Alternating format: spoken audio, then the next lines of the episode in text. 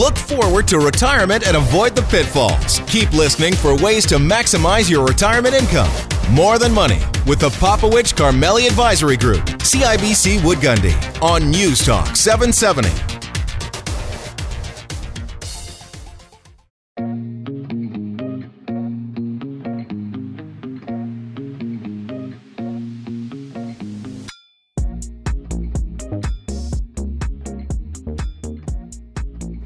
Lifestyle matters. It's more than money. I'm Faisal Karmali, my co-host here, Dave Popowich. How you doing, buddy? I'm terrific. Faisal, how about you? Well, what I, I was uh, a little stressed after uh, yesterday's carbon tax Your and decision? the Supreme Court. Yeah, Yep. stressed because I don't think we fully understand the impacts. Well, it's going to be there's going to be um, second derivative impacts that that that people don't fully understand. Correct, and I don't think it's huge impacts where companies are going belly up. Right. But it gives me clarity to see well where do I want to put Right. clients' money Right. when it comes to these sorts of costs. How are costs going to go up for businesses? When Yep. I'm speaking purely from a money management perspective, when I think about our, you know, people in the transitioning to or living uh, in retirement category, they're going to have a bit more cost coming, I think. And so, how much is it, and so forth. I'm, I'm. That's where the stress level came in uh, from Thursday Yep. after the, after the Supreme Court hearing. Well, and, and it, time is going to tell, right? We can do. We're going to get some analysis on this show, but uh, at least start the conversation there. But I'm not sure. uh, The, like the jury is still going to be out with respect to what those costs look like, inflation, For years. wh- what it means for you and For I, years. and yeah, people retiring. You bet. And and I think this might be linked. It also increases the thoughts of maybe using psychedelics. What do you think? Well, listen, if you felt that uh, the cannabis decision was controversial, right, Do you think it's going to stop there. Yeah. Well, there's plenty of evidence to suggest that no, it is not going to stop there. And we're going to talk a little bit about here. this move towards psychedelics, um, what it means, the research behind it, who's using it, where it's appropriate. We got a lot of work to do on that area, too. Yeah, and, and then it's springtime, Yep. and so we might as well enjoy our backyards, the landscaping. We're going to talk about how to landscape your home a little bit different, spruce it, change it. I up. love this stuff. This is good. Yeah. absolutely. This is making your your home into an oasis or whatever experience you want. And the the inside people work on the outside. I think en masse. We all started that last year, but I think that's here to stay. Yeah, I'm going to ask him how do I keep you away from my backyard? Because you just show up, like you don't even ring the doorbell. You're in my backyard. Let's get so- this fixed. That's right. Yeah, how do we keep him away?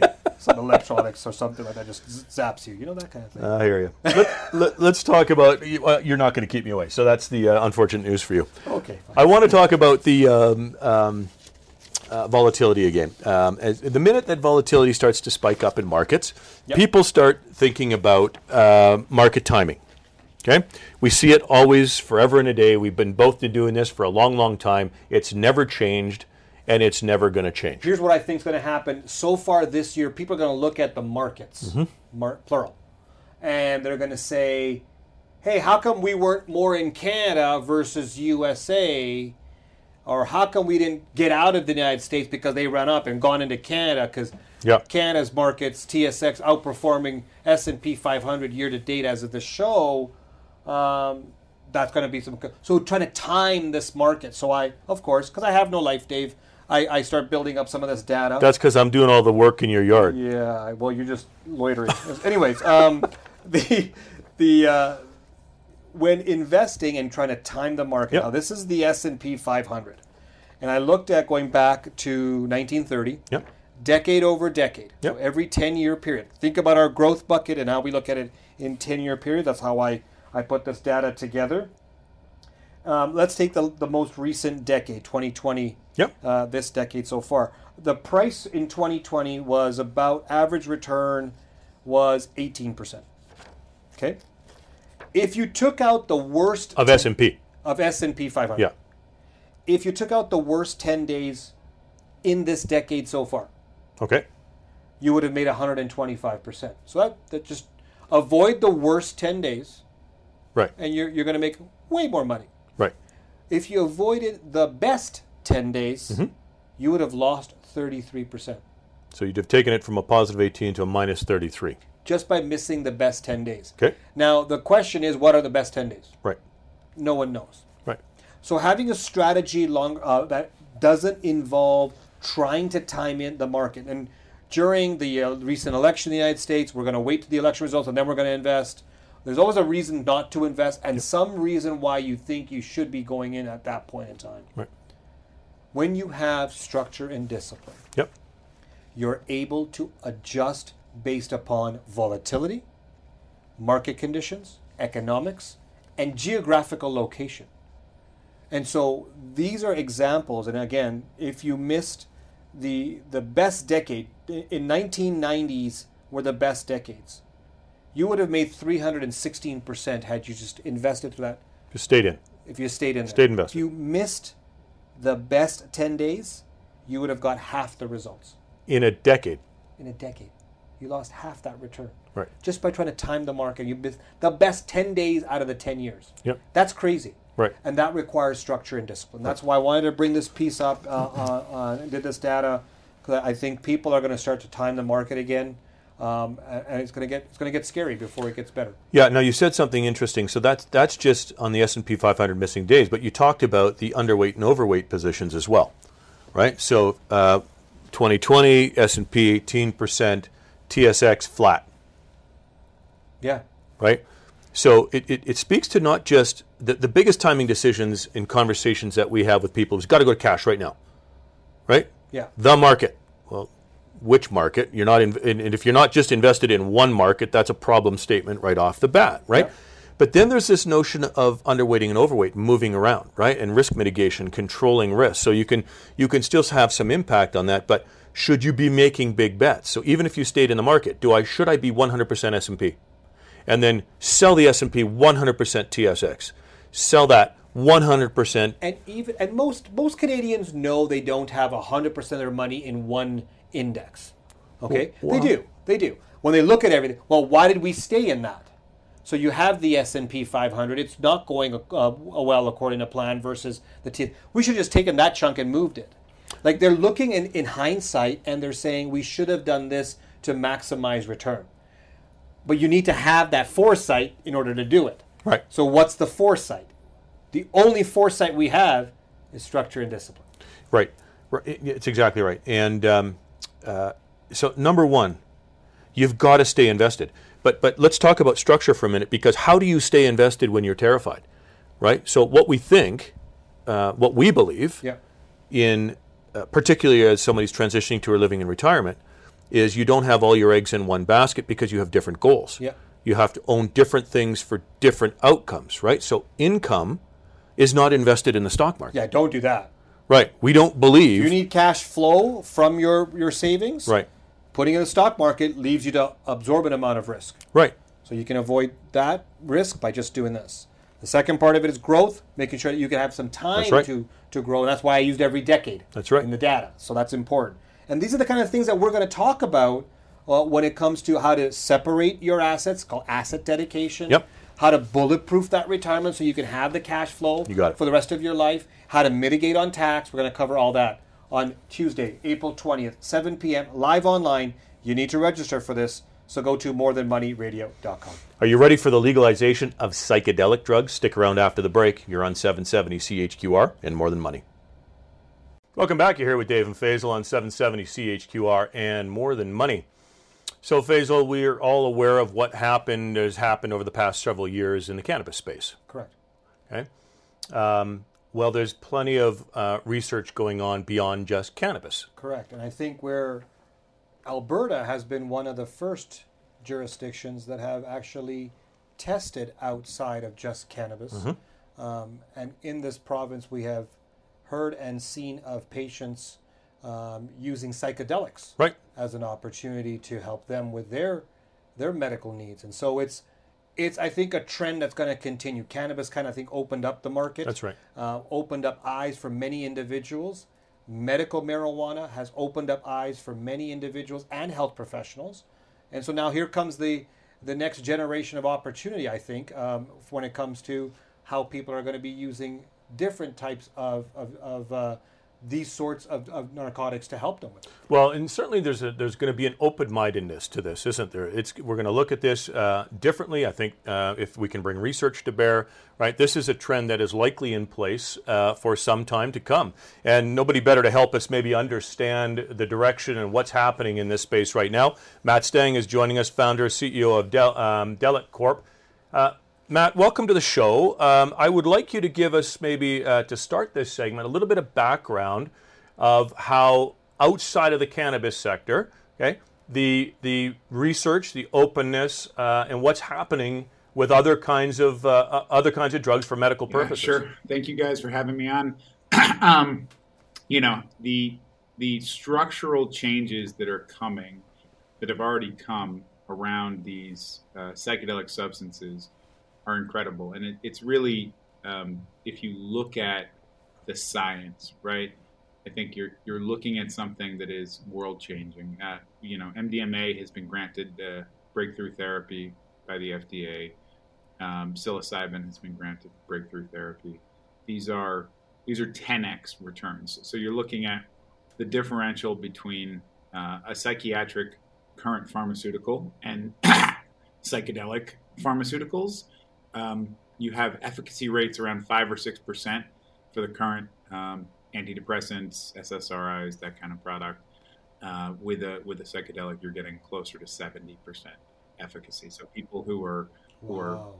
are uh, considered to be treatment resistant depression, people who have PTSD, um, people who are you know on the way to killing themselves um, are able to find a new life and a new purpose through these substances. And it's really, it's, it's kind of incredible. And it's why my wife and I founded uh, Delic two and a half years ago as the first psychedelic wellness corporation, because we be, believe very strongly that this is the next wave. Matt, what is what is it about the psychedelic drug that actually gives those types of uh, uh results versus what big pharma has done with uh, with their medications and so forth. What's really happening there, and what kind of what kind of drugs are we talking about when we say psychedelic drugs? It's a great question. so, um, you know, obviously not a doctor, um, so I don't want to claim that I know everything, uh, and and even the doctors still don't quite understand why, right? So there's there's a what's happening and why.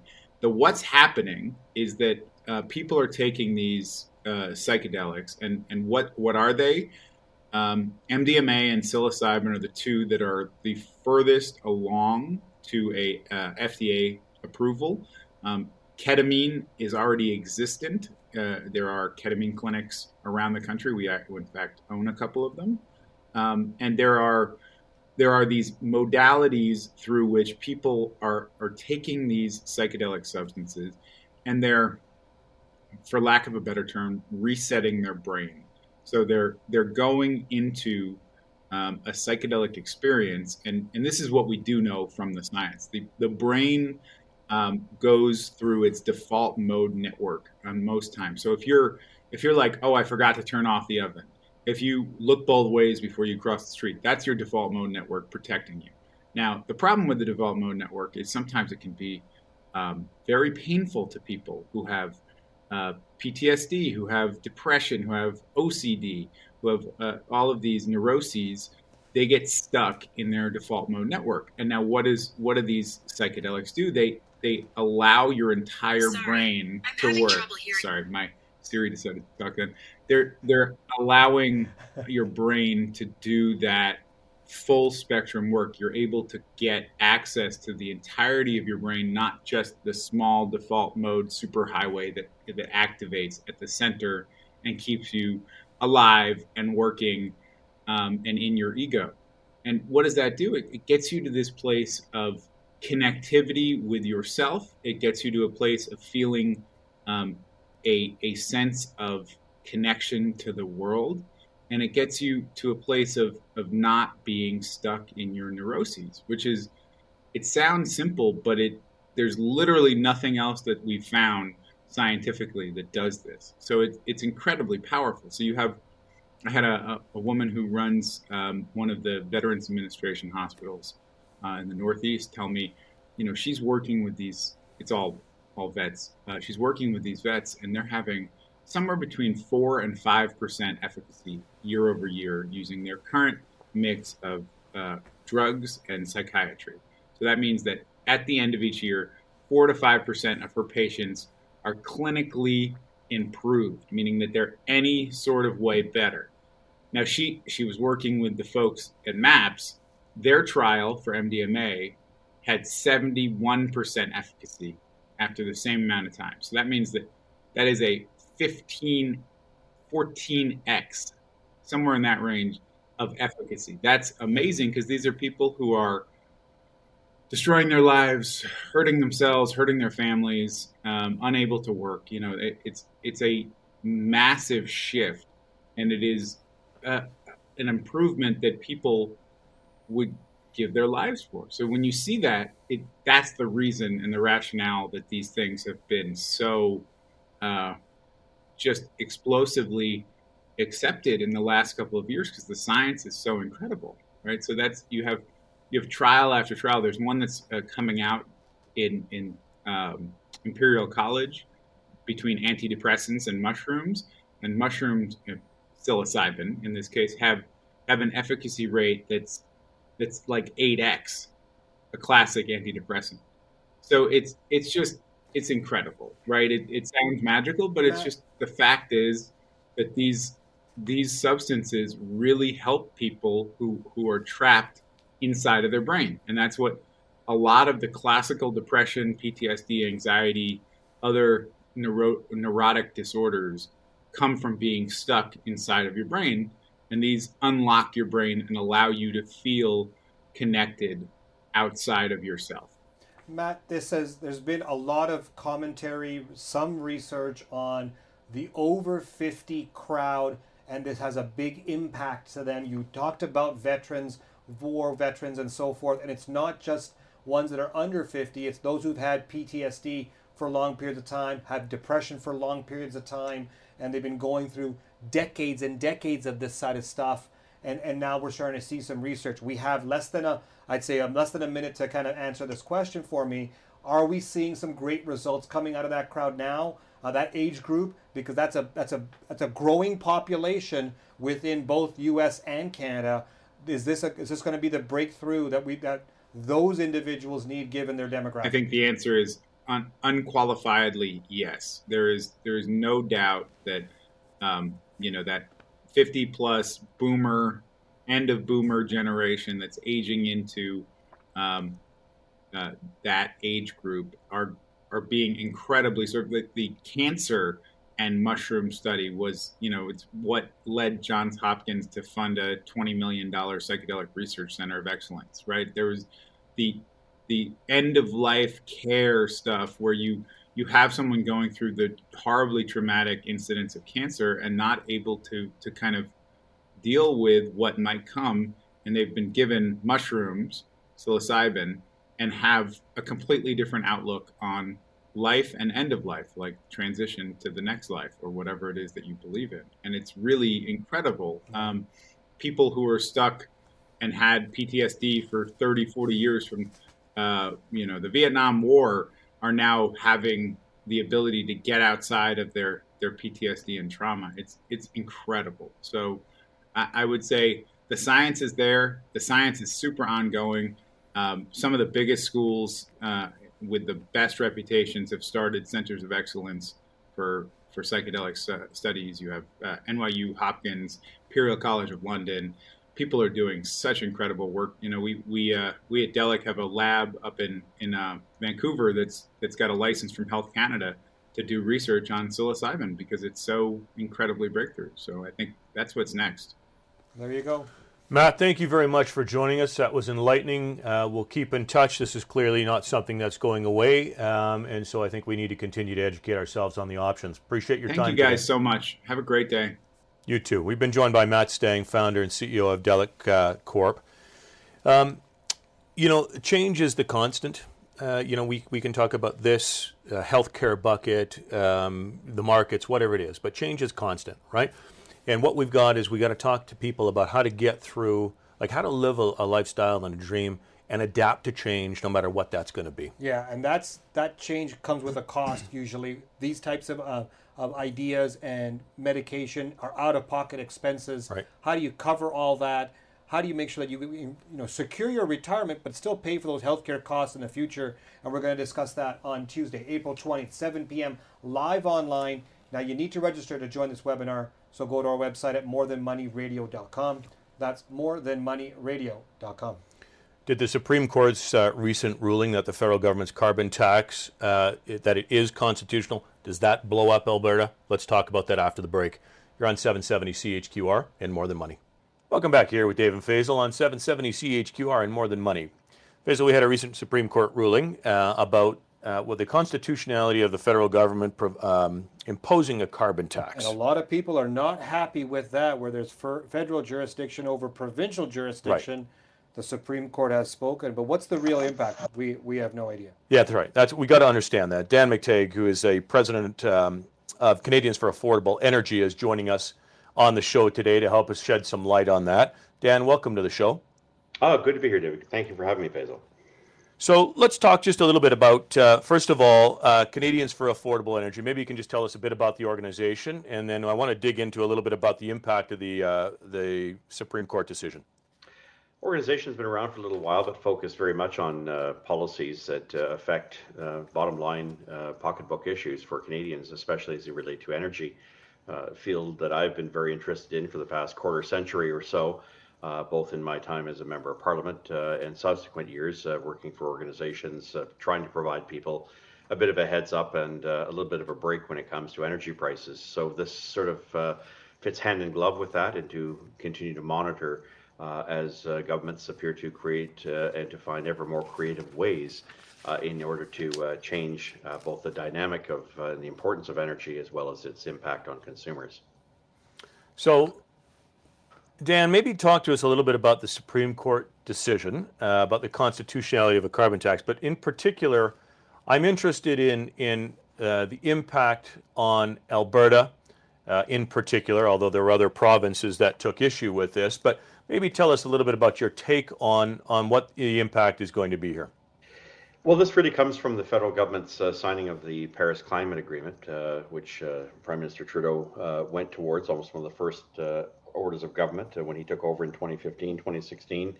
Um, and of course, its goal to reduce emissions, carbon emissions in Canada, and the desire by the government to ensure that provinces complied several provinces have uh, and had already started their own program uh, to do this. Uh, Quebec, most notably in 2007, and 2008, British Columbia. But other than that, uh, there had been uh, significant reluctance. Uh, I happened to be a member of Parliament in 2008 when we had a federal election, and my party, under Stéphane Dion, proposed the idea of a of a carbon tax under the term green shift. Uh, we saw the results of that and were uh, trounced at the polls uh, the, in the subsequent election. Uh, since then, there has been a pushback, I think, from consumers in terms of what the impacts this will be. While at the same time, uh, many argue that the idea of a carbon tax is very efficient. It's a great way to send a signal to get people to reduce their so-called carbon emissions in the everyday things that they do provinces like Ontario, Alberta, Saskatchewan, um, recently, uh, say recent in the past few years, opposed this for obvious reasons. Uh, previous carbon tax initiatives, especially my province of Ontario, uh, and British, and, and to lesser extent Alberta, have been done without public or popular consent. In other words, there was no specific mention of these carbon taxes in provincial elections. When there was, um, the result was very different. In my province, Doug Ford came to power on a pledge to cut back carbon taxes. Uh, same for uh, Mr. Kenney and uh, the province of, of, Alberta. So the ultimate uh, idea behind these carbon taxes, of course, uh, and the opposition to it really stems from uh, a public that is really at, I guess, somewhat conflicted. The public doesn't want to pay more money despite rebates, and yet they want to have a cleaner, so-called lesser and fewer emissions. So in there was born, of course, the uh, the request through lower governments, uh, through lower courts, to which ultimately wound up in the Supreme Court decision that we saw just yesterday, um, in which the uh, uh the court used uh, a rather interesting part, a, a, particular weapon very rarely given to the federal government in only extreme circumstances. Uh, whether you would use peace, order, and good government, or what they call residual powers, in order to uphold the federal government's climate uh, Paris Climate Agreement. Uh, it sounds very complex, but that's how we got here, and of course, it now means that. Uh, uh, prices are start going to start to rise for energy costs as uh, the federal government has the power now to overrule any provincial uh, carbon taxes that it doesn't see, uh, or where there is no carbon taxes that it uh, does not see fit in in allowing. So Dan, let's you talked about costs are going up. Let's let's kind of spend some time on that. Um, where do you see the costs going up? And we understand that it's right now it's about four cents, four point four cents a liter on on the carbon uh, tax right now. Uh, going to be moving up because of because of the change in the pr- carbon price. Um, so we understand that it's going to hit the pumps. What else is really going to happen? Because we keep on hearing that there's an offset, mm. That some lower income individuals or most of the people won't have to pay out of pocket. There's some sort of credit and so forth. But let's talk about the cost up front. Who's going to be impacted uh, right out the get go, and then what's the what's the consumer going to see at the end of the day? there's several carbon taxes across the country. Two or three provinces have a, uh, a carbon uh, trade uh, process by which they uh, they have their own system in place. Nova Scotia, uh, Quebec, uh, having used that particular method some time ago. British Columbia has its own carbon tax, which stands about 8.89 cents a liter. Um, right now, currently, Alberta, Saskatchewan, Manitoba, Ontario, Manitoba being a bit of an exception. I have to go back and look at my numbers on that because they've changed a little bit of their own. Uh, but the main, the three provinces at least are going to find themselves, including New Brunswick, in a situation where they go from 6.63 cents a liter to 8.84 cents a liter, uh, effective uh, April Fool's Day, uh, next Wednesday. Um, that's only one aspect of it. Of course, it affects every form of uh, hydrocarbons. So natural gas, propane will all see significant increases uh, of about a third from what you're paying currently in terms of the carbon tax share. Um, and while the government claims that the, the rebate that they will give back uh, tax time, which is in about, about a month or so, will cover that cost. The reality is somewhat different. We see that uh, latest reports indicate the federal government has shortchanged Canadians by about $200 million. Of course, we know that the GST in uh, provinces like uh, Alberta and uh, Saskatchewan, and the HST in provinces like mine here in Ontario are not rebated, nor are the uh, significant costs if you happen to use more fuel because it's a colder winter, or for that matter, the secondary costs. And here I'm referring, of course, to the cost of uh, raising, uh, for instance, diesel uh, which might uh, impact the price and does impact the price of things like groceries and the production of agricultural products and other things that uh, make their way through the economy and which uh, are not considered part and parcel of the direct impact of carbon taxes that you pay. So, all in all, yes, some people will do okay, but the vast majority, in my analysis, and certainly in the first year of empirical information, demonstrates that the government's claim that it does rebate everything uh, falls well short. Uh, a, a, simple scenario would be probably closer to 60 to 65% directly, and of course, on the secondary impacts like food, zero. So uh, ultimately, uh, the BC example is a little different. They don't rebate carbon except for those making under the carbon tax, except for those making under a certain uh, minimal threshold. In other provinces, there is no rebate. Quebec, and uh, where they have, of course, the carbon credit, the cap and trade system, uh, does not rebate. It's simply paid for uh, by consumers uh, as you go.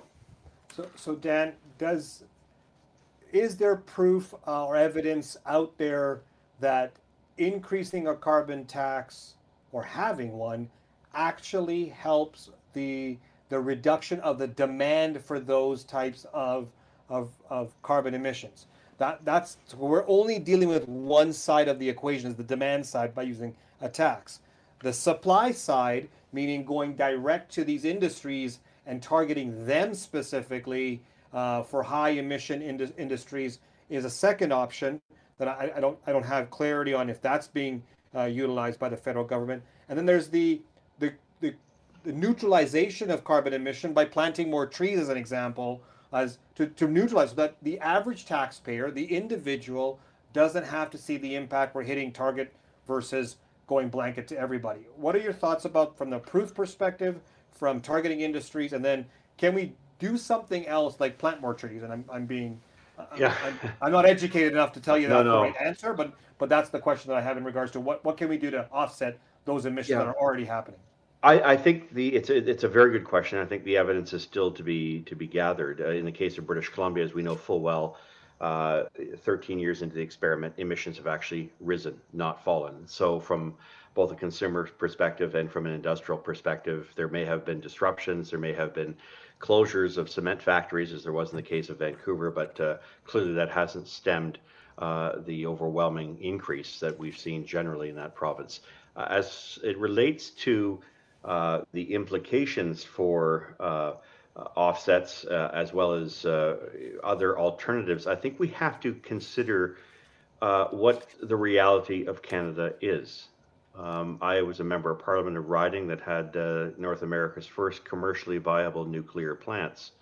Um, I happen to live in a province that uh, shifted away from coal to natural gas before 2005. That number is important because 2005 is the number in which we have to uh, rely not only to achieve that lofty net zero 2050, but to achieve our, our commitments to Paris, the Paris Climate Agreement uh, in 2030. We have to drop uh, our emissions by 30% below before in, in the next nine years. That's hard to do when you've already made those conversions long before it was trendy, and certainly you've saddled yourself to having to find even greater technologies, many of which don't exist, in order to make up uh, the uh, the so-called uh, uh, you know emissions reduction necessary to meet those goals. Planting trees, wonderful idea. By the way, more carbon in the air, trees grow better. So does a lot of other things, vegetation. But I think the what has been overlooked here is the totality of uh, the great things that have been achieved well before it was uh, vogue, well well before it was trendy. Uh, and that we are now saddling ourselves which, with something that may be scientifically impossible at this time take into account as well, Faisal, that you know if you look at, uh, I come from the automotive industry. My company, Toyota Canada, uh, produced vehicles well before uh, you know hybrid ideas, uh, leading on hydrogen. Um, companies like that have already managed to, for a whole variety of regulatory reasons, mostly from the United States, achieve lower emissions without having to superimpose a punitive tax either on industry, uh, where there is some some things called uh, output-based OBPS uh, pricing systems, which are while they do allow companies to uh, to continue to increase emissions, they also charge them and have to buy credits from a market. That market, as we're seeing, is extremely expensive. Uh, British Columbia being a good example.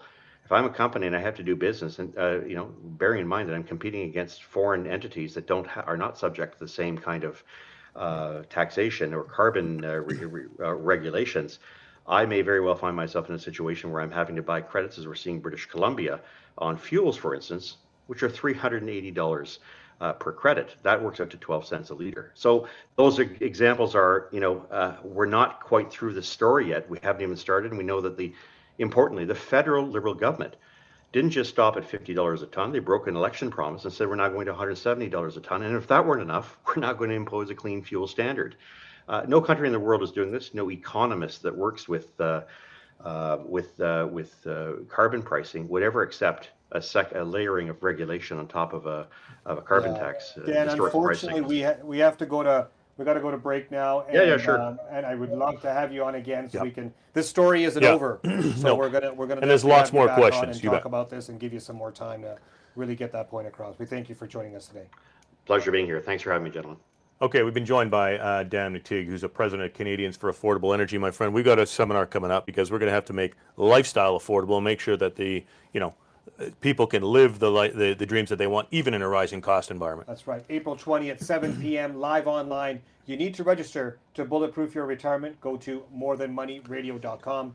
That's morethanmoneyradio.com to register. You're looking at doing some landscaping this uh, this spring, just like last. Stick around after the break. We're going to tell you about some great ideas and what could add value to your home. You're on 770 CHQR and More Than Money. Welcome back. You're here with David Faisal on 770 CHQR and More Than Money. Um, if last year's spring was any indication of what's going to happen, people are going to be outside working on their uh, on their properties, landscaping, trying to make it look beautiful. I was that guy last year. I'm telling you, you it was were. I was crazy. Were. It was the quietest uh, spring I had because you were away doing all that work on your lawn. But I think landscaping, it's not just what flowers do I put up. We're talking like redo landscaping right. here. People are looking for change. They're seeing that they're going to be in their homes a lot longer. Uh, let's let's uh, let's change it up. And so uh, you know, we need to we need to get the uh, give them some tips, give them some ideas. Let's have some fun about landscaping. Let's do it. Get into the spring. And since we're not experts on it, Not even close. although I think I'm a budding expert after my efforts last year, but budding, all it's right, questioning. Carolyn Brown's joining us, owner and principal horticulturalist, the Chinook, uh, the Chinook Gardener. So, Carolyn, welcome to the show. First of all, thanks for taking some time with us. So, number one, do we expect to see the same kind of uh, activity in the in the yard that we did last year? Absolutely, uh, even more when uh, when we had the lockdown with COVID last year. It was scary for everybody, um, definitely small businesses and every single citizen basically in the world. So um, when we sent out our newsletters uh, to say we were still up and going, we had a tremendous response, and so we had a very good year last year, and um, it's going to be a bumper crop this year. I think, with um, everybody who's been staying at home and needs an outdoor oasis to retreat to. So, Caroline, let's talk about the trend that's happening this year versus previous years. What do you see as the as, as more and more of these individuals are going to start to uh, develop, change, redo their landscaping? What are some of the trends that people need to be aware of? Well, with the with the aging population, with the baby boomers, of course, we're seeing people who want to be staying in their homes longer, and um, that goes with beautifying the spaces, but also, um, you know, who's going to maintain the, the snow and the lawn and their their gutters and their, their homes. So there's the aging population. Um, we're finding a lot of people have dogs, so we're creating dog friendly surfaces. Um, one of them is um, micro micro clover, um, which can be planted. It it uh, is helpful to uh, reduce the the brown spots. It's not turf; it's it's clover. Uh, and regular clover, people are planting their lawns with regular clover to attract the bees, actually, in pollination. We're seeing a huge trend in vegetable growing. Uh, we are selling a product called Elevated Harvest, so a few series of raised self-watering planters that we deliver and put soil in for you and plant for you. Uh, we're growing um, pre-grown vegetables, so you don't have to plant them by seed because you never know when they're going to come in Calgary. Uh, definitely seeing um, child-friendly gardens, playscapes, uh, bringing the playground to the backyard, uh, comfort, um, using designers to help you with your outdoor furniture, fireplaces, hot tubs, kitchens. So basically, a gathering spot for people and birds and dogs and the birds and the bees. Everyone's be together. David, sounds like it's like an escape from your own home, even though it's in your own home. Given the the pandemic and everything that's going on there, people want to get away, but they can't really get away, so they kind of just modify their backyard to be like an oasis for them and kind of walk away from from what's inside the house. Well, I think you know you're onto something, and, and I when when we built our house, um, Maddie and I talked a lot about what that experience was going to be, and you know, do we want um, a smaller home in Calgary and then try to find a lake property or something like that? And I got to tell you, my position was this is pre-pandemic. No, no, I want this to be my oasis. I, I, I don't. I want to walk out my door or stay in my house to have the experience I want to have, and part of that was, of course, the landscaping. Yeah. Right.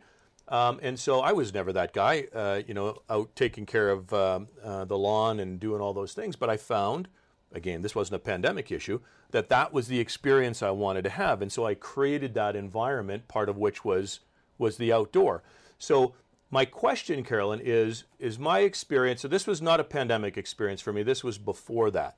The pandemic response you're seeing, do you think that's a trend that stays in place now, and that people are now viewing their homes as something other than what they did uh, pre-pandemic? Absolutely, absolutely. We, the whole world has changed, and um, a lot of people have been nimble um, to to change their business practices, but they're also um, relaxing into, like you said, their their own homes inside and out. Um, we're looking. Uh, people are changing so many aspects of the, their their homes and their gardens. Um, you know, steps and retaining walls uh, to create some privacy because they're outside more. They're they're building pergolas with uh, curtains and lights. Um, there's ponds and patios uh, going on for those nice spaces. We're seeing a lot more um, people who are asking for trees to be planted. Uh, we have professional tree planters that come in and come out um, with low pressure on your yards.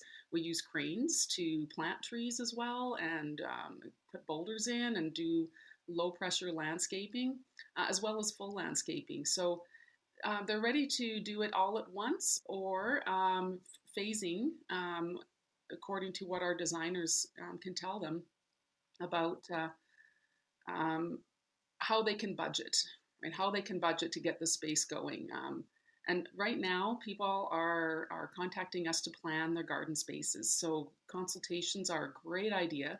Uh, one one and a half hours, depending on what you need. Sometimes there's a typically there's a sketch, and then uh, you can proceed to a full design um, if you wish. So garden planning right now. Uh, today's a snowy day in Calgary at the end of March, as usual. Uh, the perfect time to start planning your garden. Well, you talked about budgets, Caroline. Let's talk about if you want to do a change in your in your backyard so it looks different, not mm-hmm. just add a few plants. We're talking like a change. What kind of budgeting should should uh, a typical family or household expect for their back? And I know it can go up to whatever. Sky's the limit when it comes to your backyard, but but what what's a, a, a number that people can kind of say that's a starting point. If it's less than that, you won't you won't really get a, the biggest bang for your buck definitely start with a consultation. We have junior designers that will come out. We have senior um, or, or, myself, but um, we, I would say, get a professional out to just help you. Pay a little bit of money um, just to get some kind of structure for what you want to do. Um, we see a lot of bed renovations or small renovations. Um, I would say a family could spend to do something nicely anywhere from two to $5,000 will give you uh, a nice little refresh in some key areas that you're looking at or you continue to look at and do not like looking at when you drive up to your house every day. Yeah. There you go. Yeah, and like you said, it, it, this guy, this guy can be the limit. I, I think Carolyn's giving some good advice. So it's we spend a lot of time um, thinking about design on a home or your interior design and all those kinds of things. Mm-hmm.